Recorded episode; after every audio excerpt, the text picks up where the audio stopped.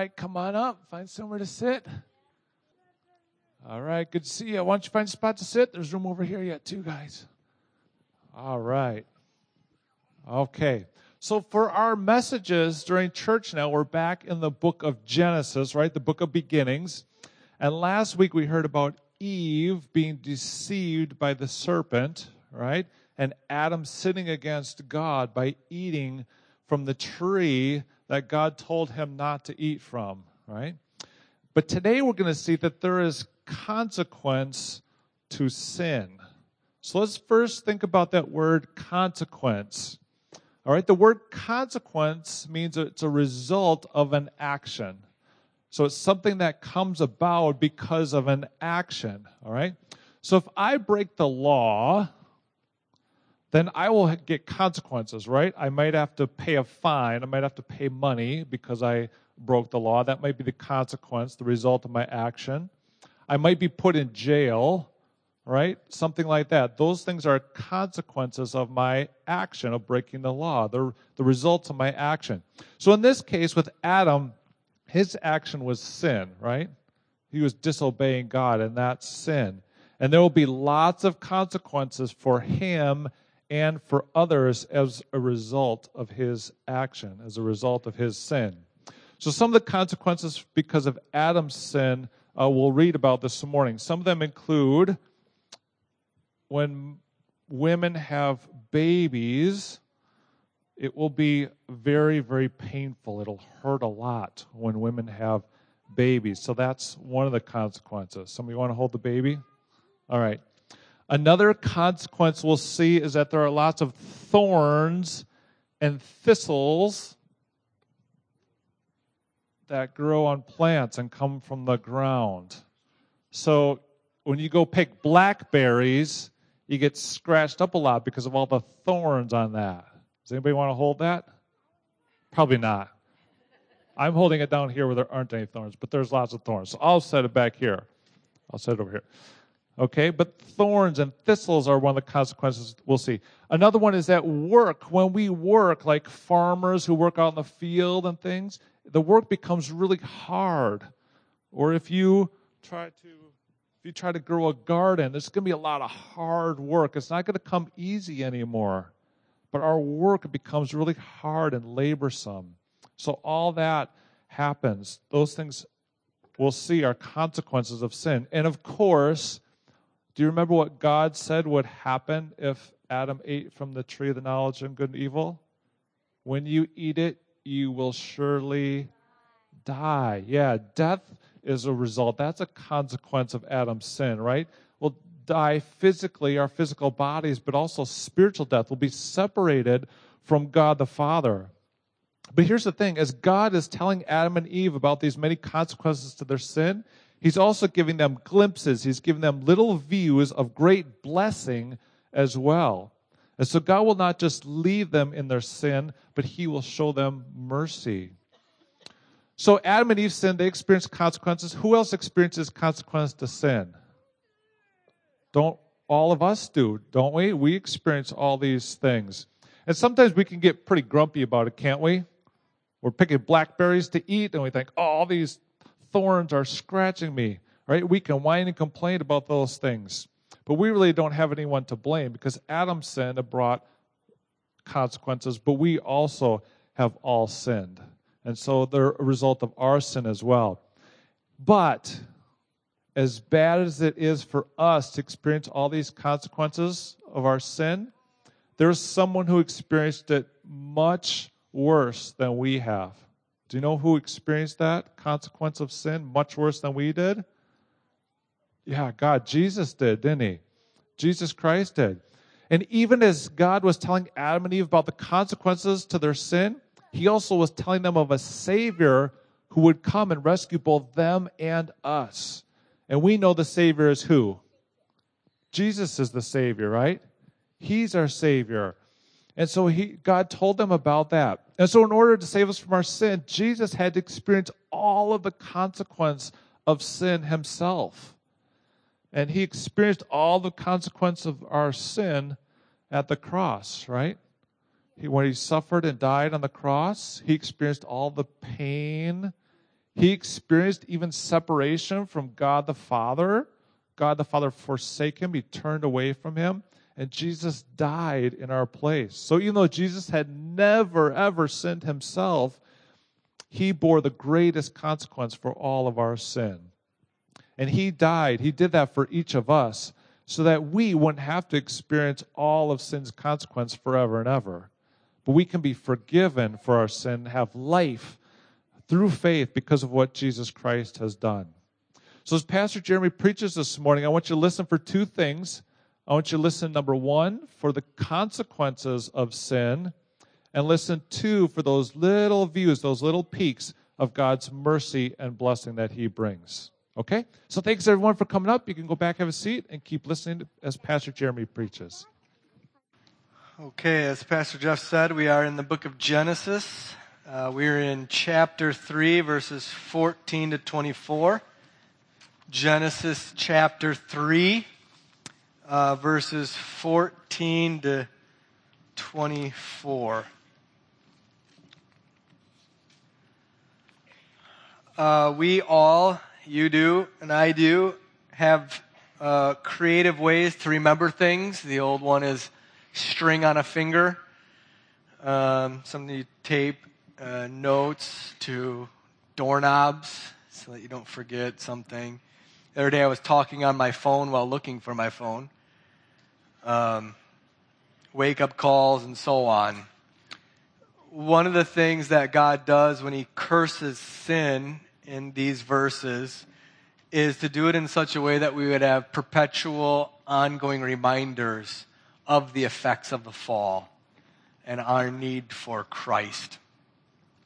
Uh, so he is consistently in our world giving us daily, objective views, if you will, of our need for humility to come before God humbly, uh, and also that it could be much worse. And so we can turn to Christ. That's what this is for. It's for our humility and to see our need for God's grace. Let's read these verses. The Lord God said to the serpent, Because you have done this, cursed are you above all livestock and above all beasts of the field. On your belly you shall go, and dust you shall eat all the days of your life. I will put enmity between you and the woman, between your offspring and her offspring. He shall bruise your head, and you shall bruise his heel. To the woman he said, I will surely multiply, multiply your pain and childbearing. In pain you shall bring forth children. Your desire shall be for your husband, and he shall rule over you. And to Adam he said, Because you have listened to the voice of your wife and have eaten of the tree of which I commanded you, you shall not eat of it. Cursed is the ground because of you.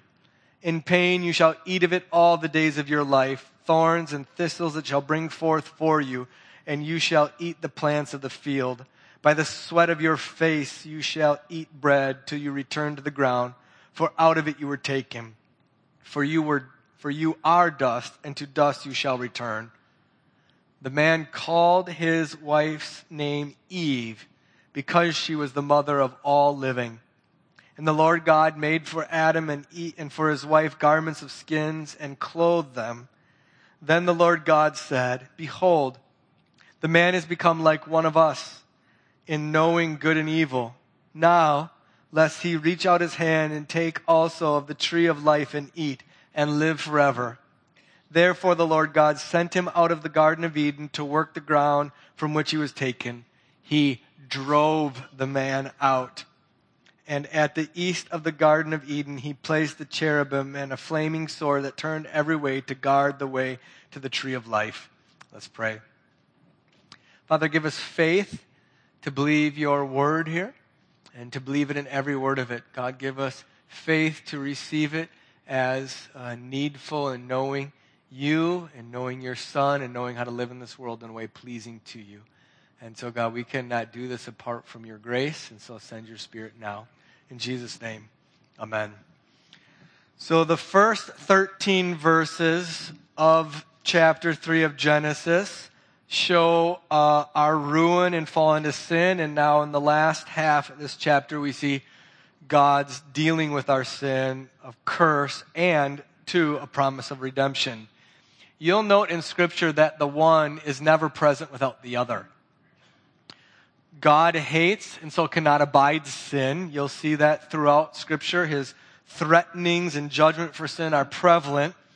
And then, along with that, you'll also see a note of redemption, of grace, of a way to become acceptable a God to get uh, to God again. So the same is true here. Throughout the just judgments of God in cursing our sin, we see right woven all throughout it promises of eternal salvation through our uh, Lord and Savior Jesus Christ. The one is never present without the other in Scripture. Uh, and so we need to learn a lesson right away there. We will become more aware of the love of God as we embrace the depths of our depravity.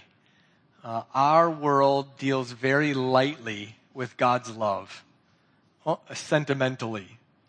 It's, um, it doesn't have the effect it should have on us, and that's simply because we've lost the doctrine of sin. We don't fear God, and so we don't know His love as we ought. And Genesis 3 is a help to that. God begins by cursing the devil then the woman, then the man, and he ends by driving the man out of the garden. The curses that we see here are not as awful as we deserve. And so, even in the consequences for our sin from God, we see his kindness. We see his patience. But the curses are such that we cannot miss them. They are like the noses on our faces. And God has set up our world where we have to keep looking in the mirror moment by moment and seeing the awful effects of our rebellion against God. But even more, we see God's limitless and undeserved promises right alongside, especially in verse 15, that the seed of Eve, of the woman, will crush the head of the serpent. And so, what I want to do in this sermon is, is hopefully have two effects on your life to humble us, that we might come before God more humbly because of the awful curse of our sin. And then, secondly, that it might cause you to see God's patience and mercy in Christ. And so I hope that as you leave here, you might be hating your sin more, that you might be humbled by the depravity that is in you, and so then see all the more for the strong and potent grace of God through faith in Jesus Christ. And so that's what I pray for you. Let's, let's hope that God does that for us. All right, so let's start verse 14. The devil is damned. There is no forgiveness for him. We'll see forgiveness offered for the man and the woman, but not for the devil. The Lord tells of this severity because he is at root the one who tempted us to sin. Jesus, our Lord, said that it'd be better for those who cause others to sin to have a heavy millstone slung, hung around your neck and cast to the bottom of the sea than to face him. And that is the devil's curse. The devil has, from this time, a millstone tied tightly by our Lord around his neck, and he is on his way down. And so, in this curse of Satan, you and I can gain some humility because we can see how much God hates sin. This is, in effect, what we all deserve. God hates sin this much. And this is a warning. Sin is vile before him. The devil is vile before our God. He deserves an unforgivable curse, and apart from Christ, so do each of us. But in this curse of Satan, we not only can receive humility, we see the source of all enmity in our world. God not only humiliates the serpent to a life of crawling in the dust, he tells the serpent that there will be open warfare between he and the offspring of the woman. So throughout scripture, we'll see this. There is warfare. After this, in chapter 4, as we'll see next week, there uh, is warfare between Adam and Eve's first two sons, Cain and Abel. Why is that there? Well, Cain is of the line of Satan, in effect. Abel is of the line of Eve, the godly line that God is going to bless, and there's warfare between them that ends in the murder of the righteous by the unrighteous. And so this is our lives, isn't it? We see in Muslim controlled countries that Christians are being slaughtered by unbelieving Muslims who hate God. That's this. Every time you see that in the news, that's what we see. That's why we see it because God has put enmity between them. And notice that. Isn't that strange how it says that? Who, who is the one who does this in verse 15? Who's speaking? God is. I will put enmity. God is sovereign over everything in this world. And because we'll see of his mercy, this should give you great comfort.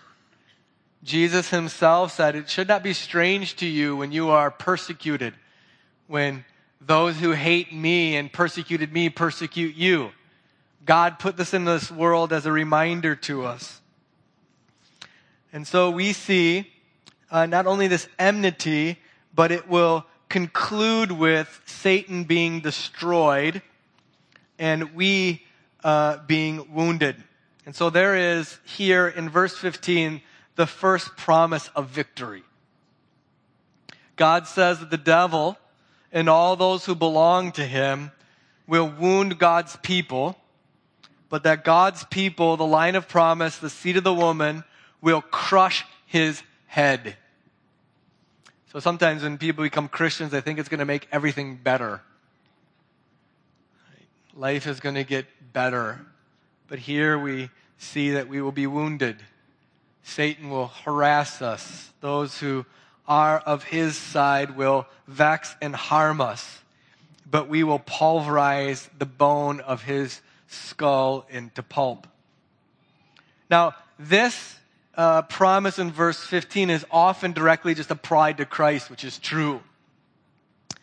Jesus, as we see in Colossians chapter 2 verse 15, came and made a public display triumphing, triumphing over his enemy, disarming them. Jesus, we read in Mark chapter 4, early in his ministry said that he can free captives from Satan because he has come and bound the strong man. In Hebrews chapter 2 verses 14 and 15, I read in my devotion this morning, that through death he destroyed the devil who has the power of death and delivers those who are in bondage to it. Okay? So here in verse 15, right as God is cursing the devil eternally, right as we see this terrible news of warfare, is this promise of victory. But strangely, uh, or maybe to your ears strangely, the Bible doesn't only or even mainly apply this to Jesus, although that's true it mainly applies the crushing of the head of the serpent to God's people, the church. And so, uh, Paul in Romans 16 uh, writes that we, God's people, will soon crush Satan under our feet. Listen to how Paul says this. The God, uh, this is Romans 16 20. Listen to this, okay? Please listen carefully the God of peace. Okay? That's how Paul starts the verse. The God of peace will soon crush Satan under your feet. The grace of the Lord Jesus Christ be with you. the God of, am I the only one who finds that? Grace and peace and gray matter of the brain under your feet in one verse. What does God's peace enable the church to do? Why does Paul pray that the grace of our Lord Jesus Christ would be with us? So we can do some boot stomping on Satan's skull. We are the church militant. We are the church at war the gates of hell shall not prevail against us. Why? Because God, the God of peace is with us, because the grace of the Lord Jesus Christ is with us. This is us, church. This is Pine Grove Community Church and all who truly call in the name of our Lord Jesus Christ. We are victors over the serpent. Satan will be crushed at the end of time. That's because by God's grace, we do the crushing. He is like uh, so many pop cans crushed in the crusher, lying flat under our feet. And so, God's peace and God's grace don't make us pathetically limp wristed doormats. They make us soldiers who in the battle get wounded, our heels are bruised, who have broken bones and souls that despair, but in the end, our enemy is undone. In fact, in Isaiah chapter 11, verse 8, this victory of Christ Church is so thorough that the uh, prophet Isaiah sees after the return of our Savior that young children will play at the hole of the cobra. There's a day coming when this enmity will be no more because God's church has faith to proclaim the gospel that defeats the enemy.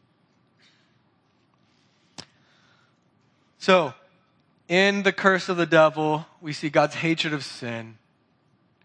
We see the hostility that is in our world that causes us to come humbly before God, and we also see this promise of, of victory in Christ for the church. Next, we see the curse of the woman, and one of the realities we see here is that God curses the woman different than the men. And so, if you are not aware, our world is currently lying to us that men and women are different. And so, God has different ways of punishing our sin, even according to our sex. The woman, as we remember in Genesis chapter 2, is given to the man. They were both called to be lords of this earth, Adam as head over the woman she to be his helpmate. And one of those things that they were to come together in this holy union of marriage and have children. The woman was given the blessing of being a life bearer, a nurturer of life. And, uh, and so women, if you're not aware as a husband, are often more relationally oriented than you are. And the two most significant relationships for a woman if she's married and has children will be for her husband and her children. Things that she will give her life for, spend herself for, will be for her husband and for her children. Nothing matters to a mom more than her kids and their welfare. Nothing matters more to a wife than her husband and his success. And those two most precious, most emotionally tied relationships are here cursed by God. The bent of a woman, how God made a woman, is now terribly afflicted. To the woman, he said, I will surely multiply your pain.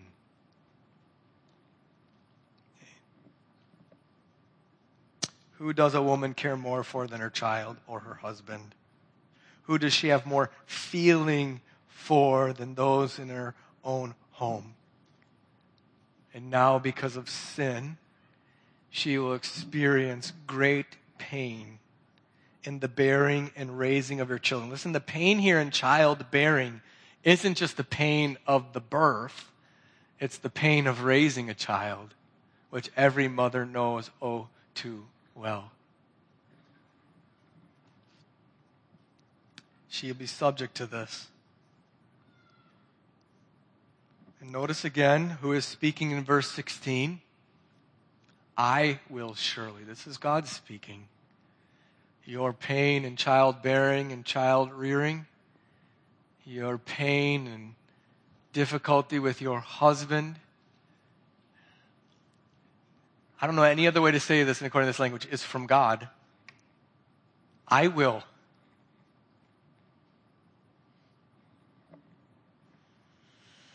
So why? Why? Why this here? Why this life as a woman? Why this agony? because of sin.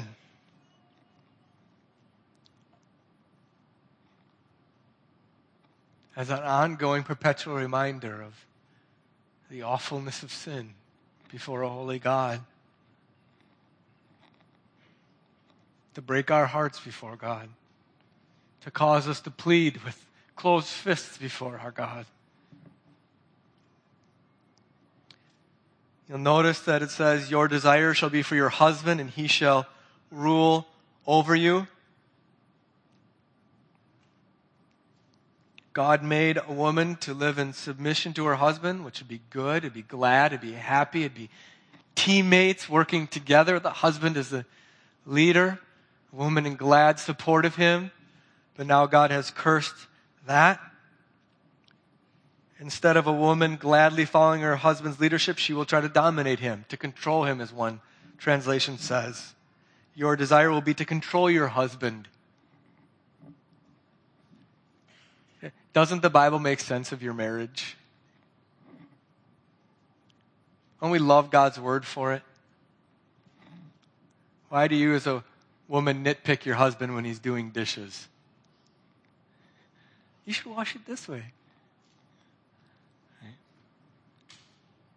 Isn't that because you have this sinful bent to want to control him? And God says your husband won't take too kindly to this. He will sinfully either try to squash your control or he'll just give up. He'll just take it. He'll become either very passive and weak or he'll fight you. So, conflict in marriage. Go to a Christian bookstore. Half the books there are about conflict in marriage, and none of them will state why.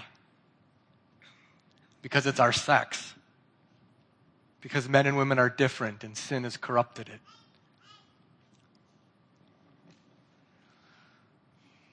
Again, this is so that you and I, husbands and wives, men and women, can learn humility before God, to humble us. We can look to God, and so let you, as godly women, acknowledge this fact. God has placed the difficulties in your life before your children, sometimes insatiable desire to control your husband so that you might come before God, our Father, and yield to Him. To know that your husband is not your Savior, only Christ is. So that you can see God's mercy. You still have joys in parenting, don't you?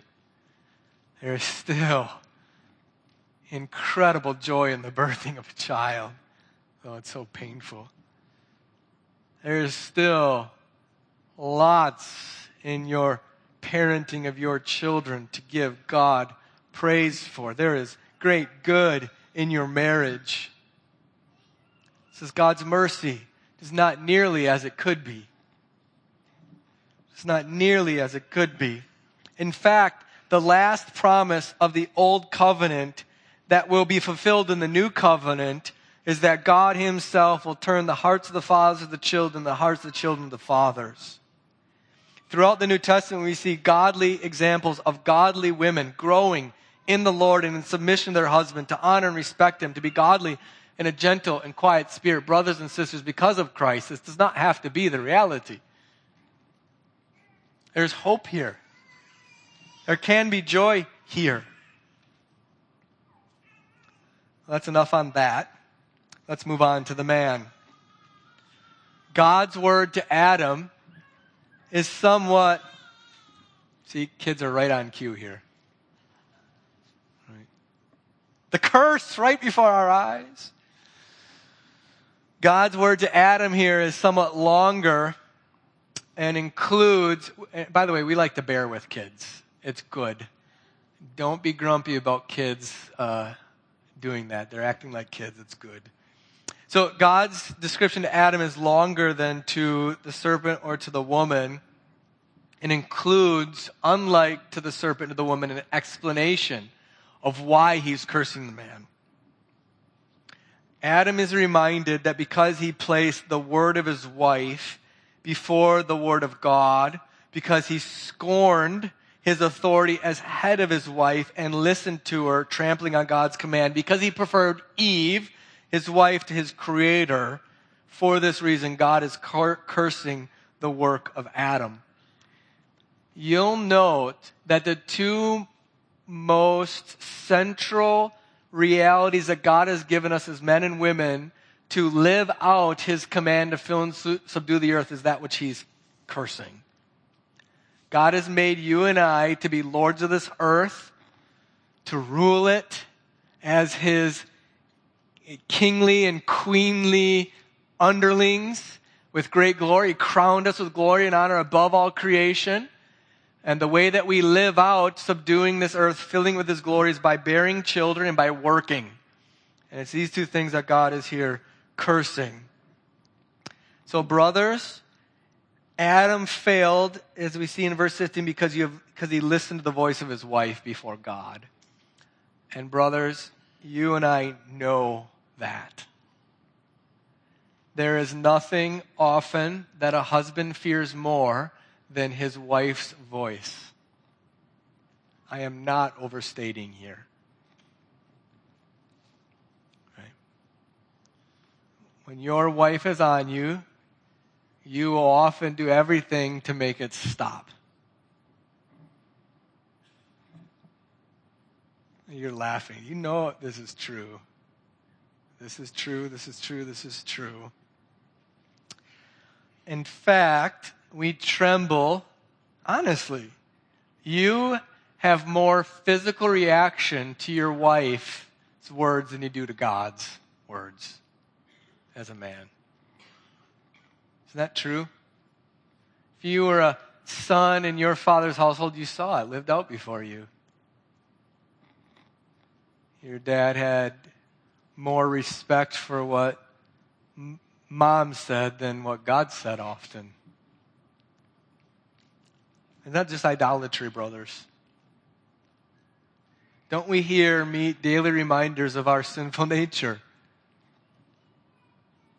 Why are we so fearful of our wives and not of God? Why will we go to great lengths to avoid a quarrel with our wives, but not take such great care to learn and obey God's words?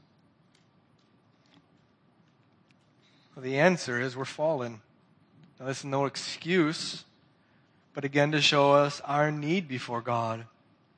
We must grow in this. We must make progress in this.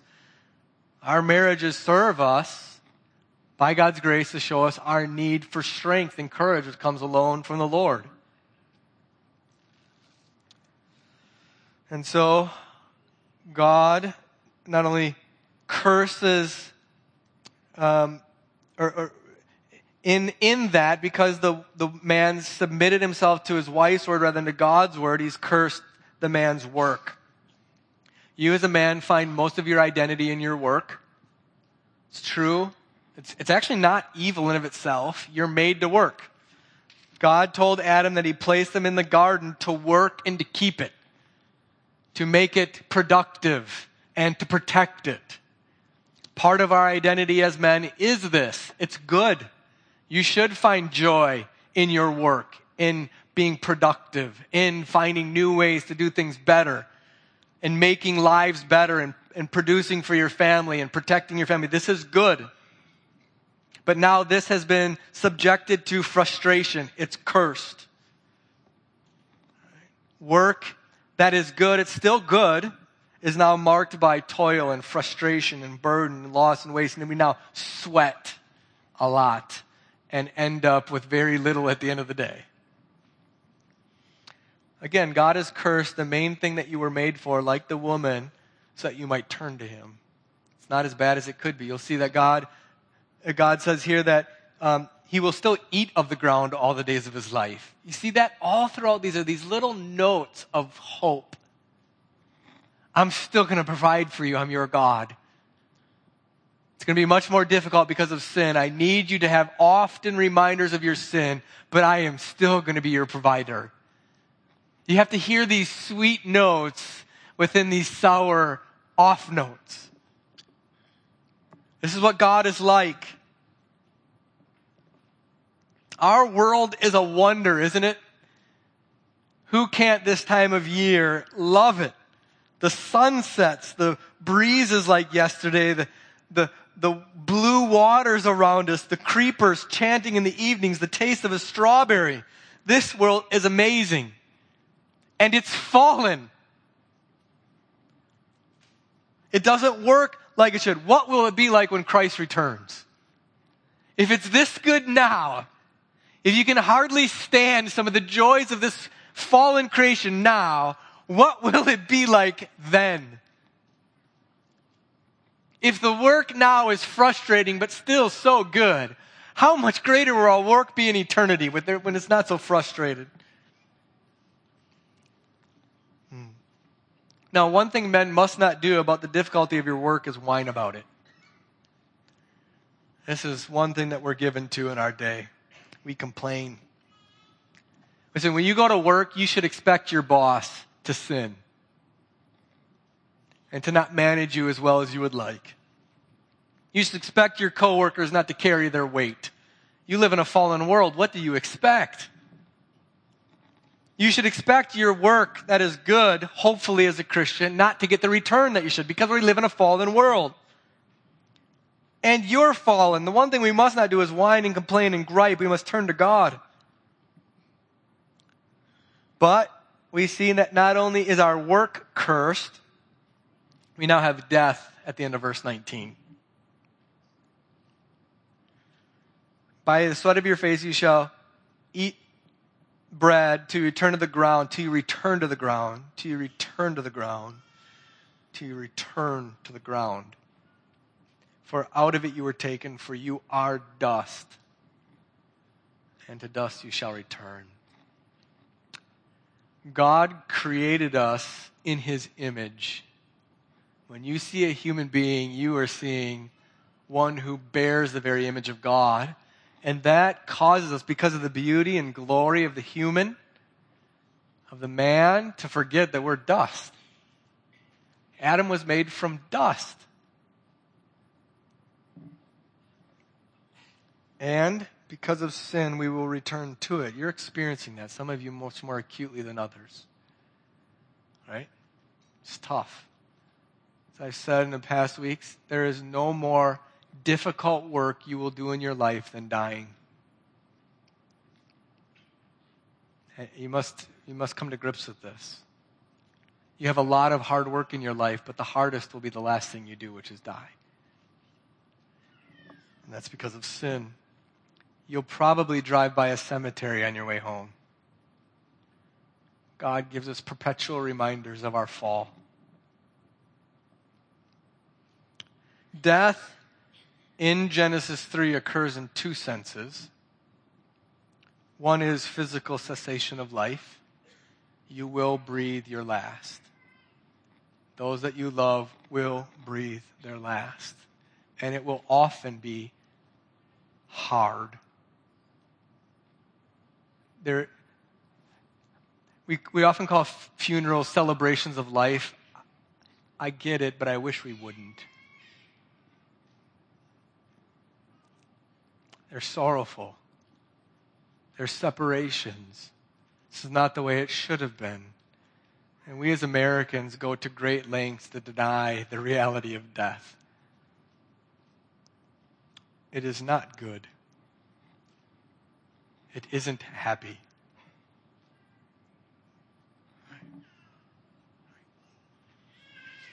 So we have separation physically, but we also, because of sin, have separation from God. We have separation from God. Now, what comes next in verses 20 and 21 seems a bit out of place. The serpent is cursed, eternally condemned. The woman's childbearing and child raising relation to her husband is cursed. The man's work is cursed, and then a sentence of death is pronounced. And the very next thing Adam does is names his wife and calls her the mother of all living. you wonder if he has a mental defect or he's been drinking too much of the grape juice that suddenly fermented. It, why would he say that right after what God had said? I think what's going on here is he believes the promise in verse 15. I think though he's just been condemned in his work and condemned to death, he realizes that there is victory for God's children over the serpent. So by faith, in the promise, he looks at his wife and says, Your name is Eve. You're the mother of the living, of all living. This is not the end. Because of God's grace, this is beginning of redemption. And so I think his statement there in verse 20 is faith. He's confessing faith in the promise. It's not as bad as it could be. God is merciful. God is patient. God is promising. I don't know the fullness of the promise yet. I just know that this serpent who led us into this is going to die and there's promise here and I trust God. And look how God responds. He clothes them. He clothes them. Adam and Eve tried to cover their nakedness on their own terms. They tried to cover their shame on their own terms, and it was paltry. It was really pathetic. And God now, having promised them them receiving by faith, sacrifices animals, skins them, knits them together, and covers them in it. The sacrifice of an innocent for the guilty. The clothing of our shame and sin. And those who have sin and shame. Here's the gospel course, this points to Christ, the righteous for the unrighteous. But even in this covering, we see how fall we how fall far we have fallen. We are image bearers of God that now has to be clothed. We have to hide God graciously covers us, but even the covering is so sad.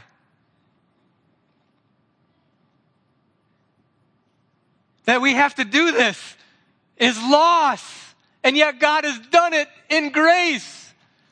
This is our life. Perpetual reminders of the fall, and along with it, reminders of His patience and kindness in Christ. That you have to wear clothes this morning is because you're fallen.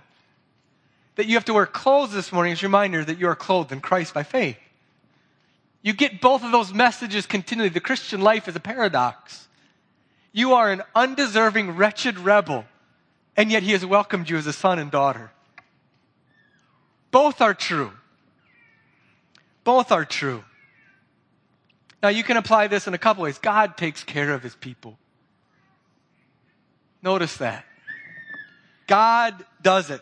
God sacrifices the animal. God skins the animal. God makes the clothing. God covers them in it. He is a generous God.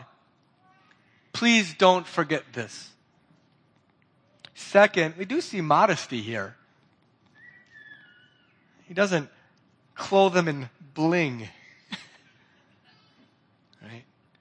It is really gross how a lot of men are gussying themselves up today. And you look at commercials with men in them. Ugh.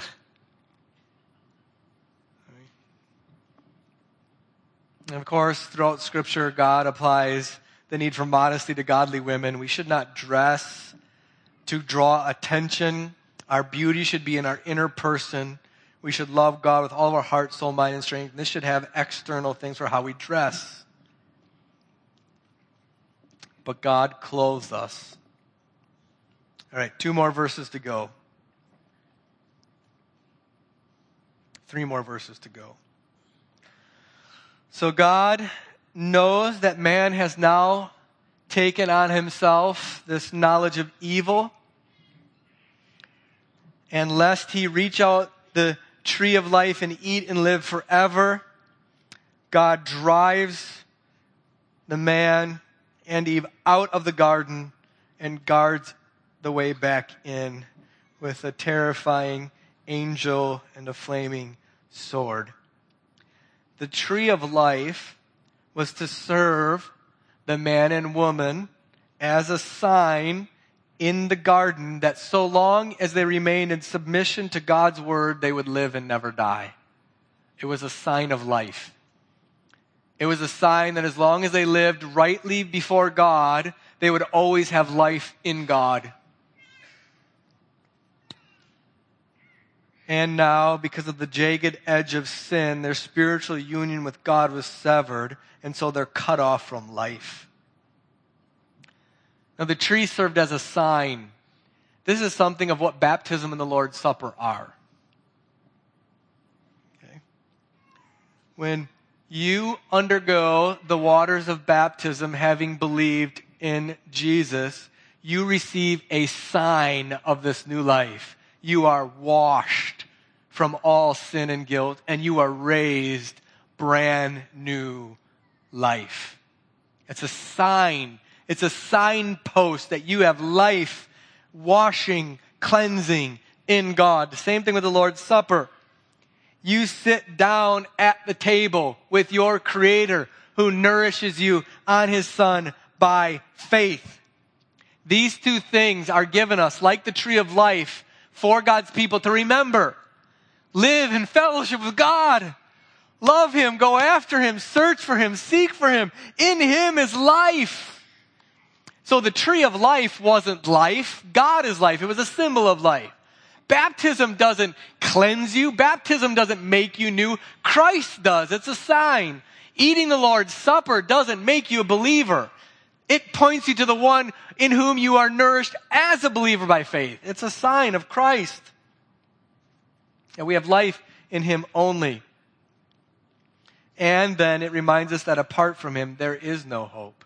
There is no life there is no forgiveness. And so if you're a person here that does not believe in Jesus, who has not owned your sin, then you have no life. You have no eternal life. You will perish apart from God under his judgment forever in his hell. So this is to humble us. And then we read again in verse 24. I, I think these verses are striking. He drove out the man. God says, I will put enmity between you. I will multiply your pain. I will curse this ground, and I am driving you out from my presence. Uh, excommunication is what we see here. You heard that term before? It's often used when somebody is removed from the church because of their ongoing sin and they won't repent of it. So they're excommunicated, they're cut off from the fellowship, from God's people. That's what's happening here. Adam and Eve are excommunicated, they're cut off because of sin. And so this is where the doctrine of church discipline begins right here in Genesis chapter 3. That because of our inclination to sin, even those who confess Christ will sometimes be tempted by sin and go into it, and to such a degree that they no longer are walking with the Lord. They're loving their sin and its pleasure more than their Savior.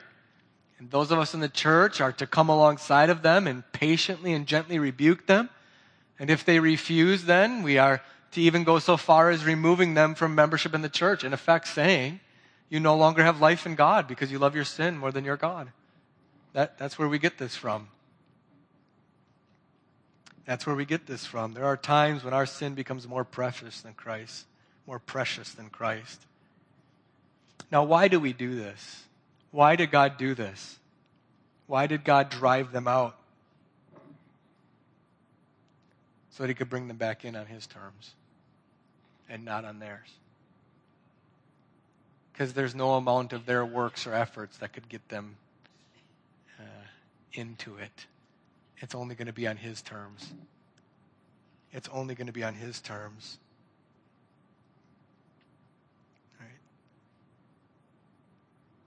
And so this is what God has done. He sent a second Adam who didn't fail in temptation. He sent his son. And so now we have life again.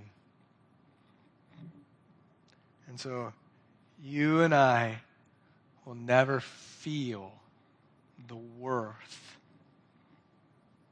the greatness of God's love until we are willing to admit the depths of our own depravity.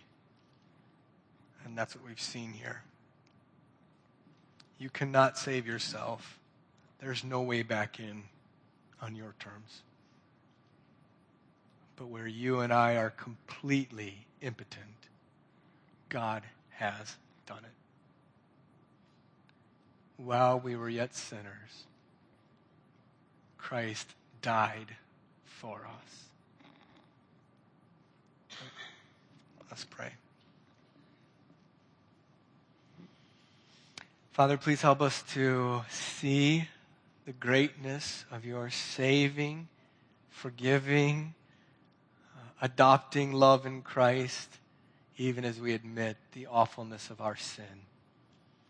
And so, God, help us to see both now. We pray this in Jesus' name.